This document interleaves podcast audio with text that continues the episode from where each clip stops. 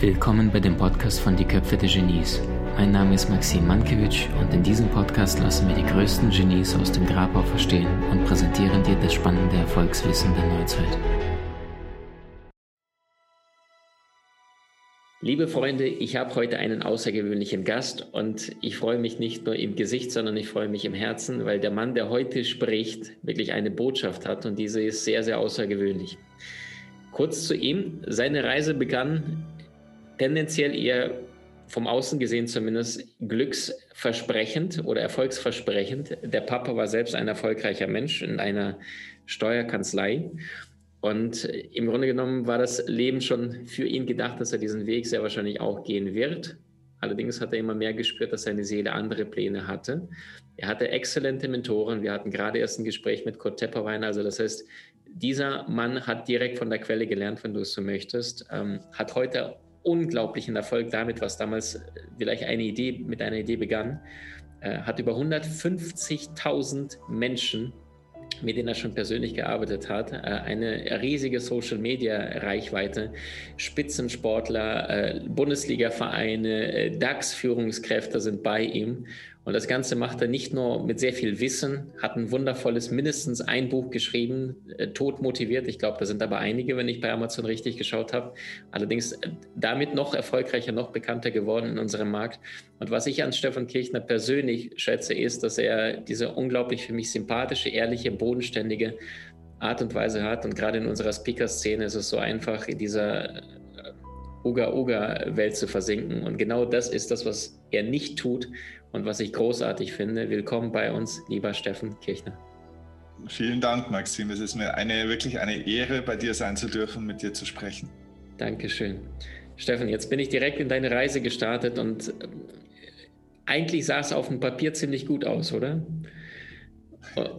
Also gut, ich, ich habe jetzt die Schicksalsschläge so ein bisschen rausgenommen. Jetzt rein beruflich, wenn wir da mal einsteigen würden. Auf dem Papier, Papa sagt, Jung, äh, du bist klug, äh, das soll die Reise werden. Und dann ist etwas passiert, wo du gemerkt hast, das ist nicht dein Weg. Erzähl mal. Ja, das sind ganz viele Dinge passiert und es geht tatsächlich schon deutlich früher los. Es geht nämlich auch schon weit vor meiner Geburt tatsächlich los. Ähm, und zwar hat meine Mutter vor mir äh, drei Fehlgeburten gehabt. Und eigentlich war die äh, Lebensreise sozusagen, also eigentlich hätte sie gar nicht starten sollen, äh, weil es gab eigentlich gar keinen Kinderwunsch mehr. Also das Thema war eigentlich erledigt. So, und dann kam der Steffen doch noch, hat sich angemeldet. Und du kannst dir vorstellen, eine Frau, die schon drei Fehlgeburten hatte. Ähm, und äh, die Kinder waren äh, schon auf der Welt. Also das waren jetzt nicht Abgänge im zweiten, dritten Monat, sondern die waren auf der Welt. Die sind geboren worden, diese Kinder, und sind dann gestorben bei der Geburt. Ein Kind hat zwei Stunden gelebt. Also maximal dramatisch auch. So, und dann kam ich auf die Welt und meine Mutter hatte natürlich wahnsinnige Verlustängste. Erstens während meiner oder während unserer Schwangerschaft sozusagen, ähm, auch bei der Geburt dann natürlich und natürlich auch nach der Geburt. Ne? Ich bin auf die Welt gekommen, es lief alles äh, blendend, ähm, von dem her eigentlich alles gut, gesund und fröhlich, aber natürlich behütet und die Mutter alles andere als happy. Ähm, da kam auch noch dazu, dass sie ihre eigenen Themen nie wirklich lösen konnte für sich, die auch schon viel früher zurücklagen und sie war schwere Alkoholikerin ähm, und hat nur während meiner Schwangerschaft oder der Schwangerschaft mit mir nicht getrunken. Und ähm, so merkte ich schon relativ bald, dass da irgendwas zu Hause nicht stimmt. Dann habe ich angefangen zu kämpfen natürlich um ihr, ein Stück weit um ihr Leben, um die gute Stimmung. Du versuchst als Kind ja alles Mögliche. Dann geht natürlich die Ehe auch so ein Stück weit in die Brüche. Dann kämpfst du nicht nur ums Leben der Mutter, sondern auch noch um das Überleben der Ehe. Und so war mein Leben eigentlich schon immer eher ein Kampf tatsächlich mit viel Druck. Was ich aber nicht so wahrgenommen habe zuerst mal, weil es war ja normal. Ähm, dann bin ich eben in diesen Tennisleistungssport gekommen, äh, habe da ein bisschen Talent dafür auch, bin sehr fleißig, äh, kann hart arbeiten, kämpfen kann ich, das steht fest, das habe ich gelernt. Und ähm, dann habe ich versucht, mit Tennis mein Geld zu verdienen, habe dann eben Bundesliga gespielt und habe da aber eben auch gemerkt, dass das dann irgendwann kein Spiel mehr war, was ja ein Ausgleich war für mein sonstiges Leben, sondern dieses Spiel wurde dann auch irgendwann zum Kampf um Ranglistenpunkte, um Geld, um Verträge, ums Überleben am Ende des Tages. Also es war ein Existenzkampf und so war mein ganzes Leben ein Kampf. Und ich habe gemerkt, ich kann den Kampf nicht gewinnen. Erstens mal den Kampf um die Gesundheit meiner Mutter habe ich nie gewinnen können, weil die, du kannst als Kind deine Eltern nicht retten. Ähm, die Ehe ging trotzdem auch kaputt. Äh, haben sich dann scheiden lassen und äh, das mit meiner Karriere wurde auch nichts so richtig, weil ich zwar den Sport sehr liebe, aber nicht das Leben als Tennisprofi und den Wettbewerb, die Branche, sage ich mal, und die Mechanismen der Branche, das war nicht meine Welt.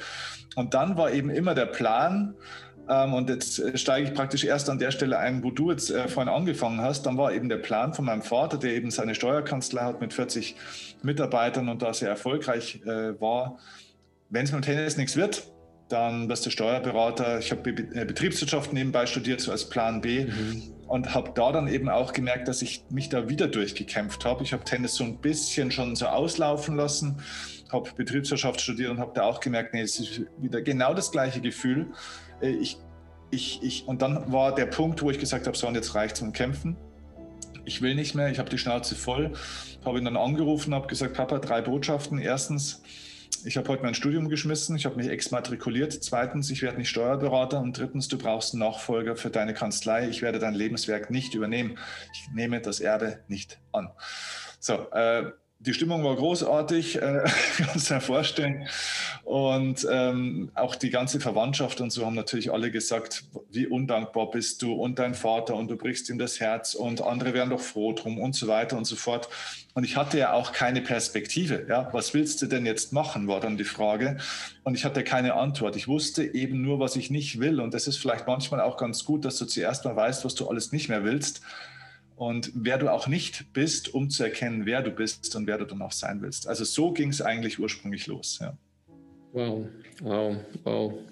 Ich kann es richtig fühlen, auch wo du über deine Mama vorhin gesprochen hast, ne? diese Ängste, was ja als Kind wahrscheinlich, äh, wir hatten ja vorhin in unserem äh, Gespräch vorhin, äh, dass manchmal der Schmerz groß genug sein muss und du sagtest, deine Mama war, du, du warst das vierte Kind, wo sie gesagt hat, jetzt, du bist der Einzige, wo sie es durchgezogen hat, jetzt kein Alkohol. Ne? Der Schmerz war groß genug vorher. Äh, weil du sagst, bei den anderen Kids hat sie trotzdem nie Wein noch getrunken, wegen der Abhängigkeit.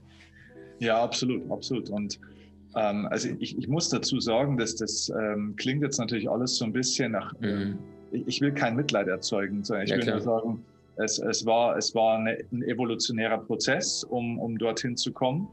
Und ähm, ich bin trotzdem auf der Sonnenseite der Welt äh, auf alle Fälle aufgewachsen. Meine Mutter war eine großartige Mutter, trotz aller Alkoholkrankheit. Die hat mich geliebt ohne Ende. Ich habe da ein Privileg, äh, die Frau auch äh, einige Jahre gekannt zu haben, ähm, was viele Menschen gar nicht haben. Und ich habe viel Liebe erfahren. Ich habe tolle Eltern gehabt. Also von dem her alles gut. Ja, also Fein. es gibt äh, viele Menschen mit sehr viel mehr Problemen. Aber ich habe halt auch gemerkt, dass auch bei mir der Schmerz sozusagen, es gab Geburtswehen nach meiner Geburt noch für meine seelische Geburt sozusagen, dass ich auch in meine Kraft gekommen bin. Und dafür war das alles tatsächlich auch notwendig, wie es so schön heißt. Also es musste die Not erstmal gewendet werden. Und der Schlüsselpunkt, wo es eigentlich dann wirklich losging, war bei mir das Jahr 2003. Weil vielleicht kennst du es auch, manchmal, das Leben schubst dich ja eigentlich schon so ein bisschen dahin. Und wenn du nicht gehen willst, dann schubst dich das Leben richtig. Und äh, das war bei mir dieses Jahr 2003. Es ging schon fünf Minuten vor 0 Uhr los. Da starb mein bester Freund an einem Sekundentod. Der ist einfach umgefallen, war tot, einfach vorbei. Äh, war also wirklich mein bester, engster Freund. Ähm, dann hat ein paar Wochen ja, später. du da? Mhm. Ja, 2003, also ich war 22. Ja. Mhm, Wahnsinn. Genau. Dann ähm, ist, mein, äh, ist meine, meine damalige Liebe meines Lebens, meine Partnerin, ähm, hat mich dann verlassen ein paar Wochen später aus mir unerklärlichen Gründen. Ähm, ein paar Monate später stirbt meine Mutter an der Leberzirrhose. Der Prozess davor war fast noch schlimmer als der Tod. Ne? Also es ist sehr, sehr unschön, wenn jemand an so einer inneren Vergiftung sozusagen dann auch stirbt. Sehr bitter, was da alles passiert. So, und dann habe ich auch noch, dann in der Zeit habe ich auch meine Tenniskarriere praktisch beendet. Also da war auch dieser berufliche Break, gerade so in diesem Zeitraum. Und dann habe ich auch noch einen riesigen Investmentfehler damals gemacht und habe mein Elternhaus, das ich ja damals dann geerbt hatte von ihr, das habe ich im Endeffekt also wirklich verzockt, kann man nicht anders sagen, äh, mit einem dummen Fehler. Äh, und nicht nur das, sondern ich habe auch noch einen Kredit auf einer anderen Seite aufgenommen. Das heißt, ich stand mit fast 200.000 Euro minus da und habe nebenbei ein paar Tennisstunden gegeben für 15 Euro in der Stunde. Ich hatte ein Monatseinkommen von 700, 800, manchmal 1000 Euro. Und die Schulden, also war emotional, mental gebrochen. Das war mein Jahr 2003. Und das war der Startpunkt, das war praktisch die Geburtsstätte für Unternehmertum und für mein heutiges Leben tatsächlich. Aber das war ein sehr, sehr knapper Punkt. Und weil du vorhin Kurt gerade angesprochen hast, er war eigentlich derjenige, und die Informationen, die ich damals auch von ihm bekommen habe, damals noch über CD, die Älteren erinnern sich damals, das war noch das runde Ding, ähm, da war eine Information damals auf einer CD drauf, wo ich mir damals gedacht habe, okay, wenn das stimmt, was der Mann da sagt, dann würde es bedeuten, dass ich mein Leben wirklich selbst verändern kann, wenn nur die Hälfte stimmt von dem. Und das war für mich ein Erleuchtungsmoment, wo ich gesagt habe, okay, das schaue ich mir zumindest mal an. Und dann ging die Reise los. Wow. Ja, wow. Würdest du sagen, im Nachhinein, ähm, damit du diese Arbeit machen kannst, die du heute machen kannst, das eine musste zum anderen führen oder sagst du auch im Nachhinein, du hättest auch eine Ausfahrt früher nehmen können? Man muss nicht immer den Schmerz erleben, um äh, seinen eigenen Weg gehen zu können. Es gibt diese zwei berühmten Wege. Man kann lernen durch den üblichen Weg der Erfahrung oder durch den königlichen Weg der Erkenntnis.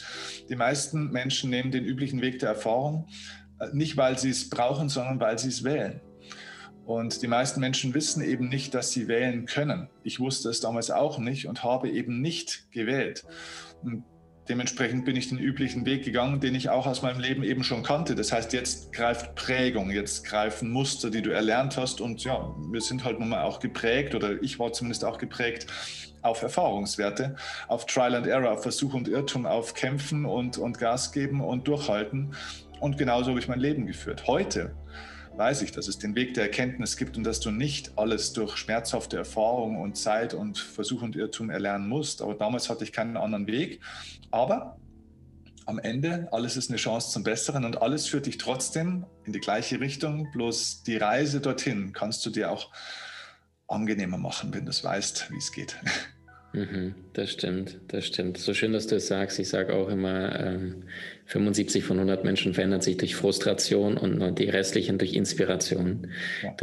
ja, die meisten verändern sich, wenn ihr Herz gebrochen wird oder ihr Geist sich öffnet. Eins von beiden. Super schön. Jetzt Frage an dich. Jetzt bist du aus meiner Sicht heute eine starke Persönlichkeit und bringst sehr, sehr vielen anderen Menschen bei, wie sie in ihre Kraft, in ihre Stärke kommen. Was ist denn für dich ein Mensch, der stark ist oder der eine, ein also was ist der Unterschied zwischen dem Steffen Kirchner heute und vor dem Jahr 2003? Was ist diese Reise auf diesem Weg? Was ist passiert? Was hast du gelernt? Was glaubst du heute, was du damals nicht mehr geglaubt hast? Also da gibt es viele Dinge, aber ich nehme mal das, das Wesentlichste. Das Wesentlichste ist, dass ich ähm, gelernt habe, dass ich meine Schwächen eben ähm, verstecken müsste. Ganz im Gegenteil. Also ähm, wenn du deine Schattenseiten nicht anschaust, lässt du 50 Prozent deiner Kraft, auch die Kraft deiner Seele auf der, auf der Straße, dann, dann nutzt du das nicht. Wow.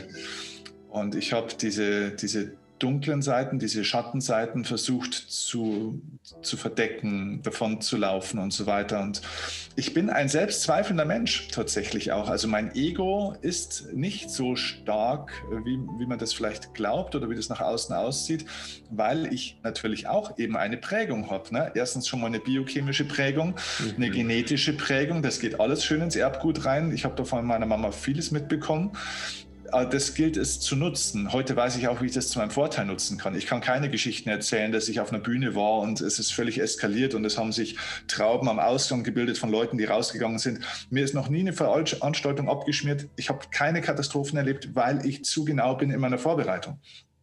Das passiert mir nicht, aber das ist aus der Angst geboren oder aus der Unsicherheit, nennen wir es mal so. Mhm. So und ähm, ich glaube, diese, diese bedingungslose Akzeptanz dessen, was ist, ist so der, der entscheidende Entwicklungsschritt für mich gewesen, dass ich eben alle Stärken und alle Schwächen, alle guten und alle schlechten Seiten annehmen kann, ohne sie gut zu heißen. Ich glaube, man kann auch im ersten Moment nicht für alles im Leben dankbar sein. Ja, es gibt Dinge, für die kann ich zumindest akut nicht dankbar sein. Vielleicht im Nachgang irgendwann auf alle Fälle. Aber in dem Moment kann ich vielleicht nicht für alles dankbar sein, aber ich kann immer für etwas dankbar sein. Und das ist ein ganz, ganz großer Perspektivwechsel. Ähm, danach zu suchen, nach, nach Möglichkeiten zu suchen. Es gibt so eine, so eine Dreierfolge, von, die ich mal von einem, äh, von einem Mönch auch gelernt habe, der sagt Stop, Look, Go. Die alte Strategie, die du eigentlich gelernt hast, wenn du über die, über die Straße gehst Also das heißt, zuerst mal stehen zu bleiben, also Bewusstsein zu bekommen, also aufzuwachen erstmal und innezuhalten. Und das ist das, was mir früher total gefehlt hat. Ich war im Hamsterrad, ich war wie so ein Fließband sozusagen und habe halt einfach gelebt. Aber eigentlich war es kein Leben, sondern eher so ein Überleben, so ein Funktionieren. So, und diese Stop-Momente, dieses Innehalten, dieses Aufwachen, ähm, ist der allererste Punkt. Und der nächste Punkt ist dann Look, also zu schauen, okay, was gibt es für Optionen, was gibt es für Möglichkeiten, Bewusstsein, Aufmerksamkeit, eben nicht der Fokus, der punktuell auf eine Stelle geht, sondern die nächste Stufe eben die Aufmerksamkeit, alles wahrnehmen zu können und zwar nicht nur intellektuell, sondern auch auf anderen Ebenen. Und dann Go im dritten Schritt, ähm, jetzt diese neuen Handlungsmöglichkeiten, diese Optionen bewusst zu wählen und etwas zu tun im Be Erwachten. Stop, look, im erwachten Bewusstsein etwas dann zu tun. Und das führt dazu, dass du auch mit Ängsten, mit Unsicherheiten, mit, mit den Anteilen deines Egos, mit den Schwachstellen, mit den Schattenseiten eben genauso mit Stop, Look, Go hervorragend umgehen kannst und sie als Werkzeuge nutzen kannst, anstatt sie äh, wie so ein ungeliebtes Stiefkind halt zu akzeptieren und mitzunehmen. Und ja, es ist halt so, aber ich schaue auf die gute Seite. Nee, nee, ich nehme es genauso mit dazu. Und na, wie bei der Hormesis, wo man so schön weiß, dass eben auch die, es gibt keine Giftstoffe. Ja, die Hormesis aus der Pflanzenheilkunde ähm, das hat man gelernt, es gibt kein Gift, sondern die, wie, wie, man so schön sagt, die Dosis macht das Gift. Äh, Gift in der richtigen Dosierung wird zum Heilmittel und genauso ist es bei Schwächen auch. Wenn du es lernst zu dosieren, auch die negativen Energien und Emotionen zu dosieren, wenn du diese Fähigkeit entwickelst, dann wird es zu einem Heilmittel für eine echte massive Entwicklung und das ist, glaube ich, der große Unterschied zu damals. Ja. Ja, wunderschön, was du sagst. Danke auch für diese Klarheit, diese, diese Weisheit, diese Stärke auch. Ähm, Frage direkt, äh, großartige Technik, Stop, Look, Go. Wo könnte das ein Mensch, wenn er das direkt auf sein Leben überträgt, heute noch anwenden? Äh, gib mir mal ein paar Beispiele, die dir einfallen im Alltag, weil sind ja so viele Energieräuber in uns, um uns herum sowieso, aber wo wir uns Energie ziehen lassen, weil wir es nicht anwenden. Ja. Hm, Im Endeffekt äh, theoretisch in jeder Situation, aber ich glaube, gerade aktuell merken wir, dass wir Menschen lernen müssen, mit uns Frieden zu machen. Also wir reden ja immer von den Trumps und Putins und Erdogans dieser Welt und werfen denen ihre Kriegstreiberei und ihre Charakterzüge vor, aber wir kriegen ja Frieden nicht mal in der eigenen Familie hin. Wir kriegen ja Frieden nicht mal in der eigenen Firma, mit der eigenen Partnerin, dem Partner, den Kindern oder uns selbst hin. So, also das heißt, hier geht's los ähm, Barbara Bush, die Mutter vom ehemaligen US-Präsidenten George W. Bush, hat mal gesagt, es ist nicht so wichtig, was im Weißen Haus passiert, es ist sehr viel wichtiger, was in deinem Haus passiert. Und da würde ich anfangen mit Stop, Look, Go. Das heißt, dass ich einfach mal zu Hause schaue, okay, welche Dinge äh, stören mich hier, welche Dinge drücken meine Knöpfe zum Beispiel. Das heißt, wenn meine Partnerin mir zum Beispiel vorwirft, ähm, dass ich, äh, keine Ahnung, den Müll nicht rausgebracht habe oder ähm, warum ich hier ihren Instagram-Post nicht geteilt habe oder sonst. Also so eine Forderung, also äh, auch vielleicht, man könnte jetzt auch wertend sein und sagen, das ist übergriffig, dass sie mir sagt, dass ich was tun muss. Das ist doch, ist doch meine Freiheit, was ich mache. So, und dann einfach mal zu sagen, stopp, nein, ich bin nicht ein, wie ein Pavloscher Hund, der jetzt, sage ich mal, instinktgetrieben ähm, reagiert. Das heißt, aus diesem Reaktionsmuster rauszukommen, über dich hinauszuwachsen und zu sagen, okay, nee, ich habe eine Technik, wo ich ganz klar sage, okay, wenn so eine Emotion kommt, habe ich auch ein inneres verankertes Bild. Das kann man mit Mentaltechniken relativ einfach verankern. Das heißt, wenn ich merke, bei mir geht so ein Vulkan los, ja, dann stelle ich mir vor, ja, ich bin auf der einen Seite bin ich sehr temperamentvoll, ich habe diesen Vulkan und der Gegenentwurf dazu ist für mich der Bibliothekar. Ein Bibliothekar ist für mich so ein ganz schnöder, langweiliger, grundrationaler Typ, so ein bisschen wie so ein Finanzbeamter vielleicht. Ja. So, und der klettert bei mir bildlich gesprochen auf diesen Vulkan und setzt sich da drauf. Das ist mein inneres Bild, das kommt mir innerhalb von einer Hundertstel Sekunde, kommt mir das dann. Ich merke, da kommt was. Ich habe dieses Bild und sage, okay, stopp. Ich atme fünfmal, bevor ich antworte. Das ist meine Technik. Ja. Es gibt verschiedene Techniken. So, ich atme fünfmal. Und in diesen fünf, roundabout sind es ungefähr fünf bis sechs Sekunden, die dann, in diesen fünf Sekunden kann ich Look machen. Und zwar vielleicht auch Look, was ist das, was sie eigentlich sagen will? Also hat sie jetzt eine Forderung? Wirft es mir was vor oder ist da gerade eine Emotion bei diesen Menschen? Also was ist eigentlich ihr Bedürfnis hinter dem Bedürfnis? Es gibt ein mhm. formuliertes Bedürfnis meiner Handlung, es gibt aber ein emotionales Bedürfnis in ihr. Und wenn ich dann schaue und dann nicht mich rechtfertige, sondern hingehe und sie einfach mal in den Arm nehme und einfach mal küsse, und zwar mit Aufmerksamkeit vielleicht auch nur anschaue und einfach mal ihre Hand nehme, löst sich das bei ihr auf, löst sich das bei mir auf. Das wäre dann schon im Go. Das ist also wirklich ein fließender Übergang. Das ist jetzt so ein klassisches Beispiel, aber das kannst du in jeder Situation machen. Das kannst du machen, wenn du Fernsehen schaust. Ich weiß nicht, wer noch Fernsehen schaut, aber es gibt ja angeblich Menschen, die tun es noch. Leute, die Nachrichten schauen oder auch bei Social Media durchscrollst. Wenn da eine Meldung kommt, wo du merkst, oh, es passiert. Okay, stopp.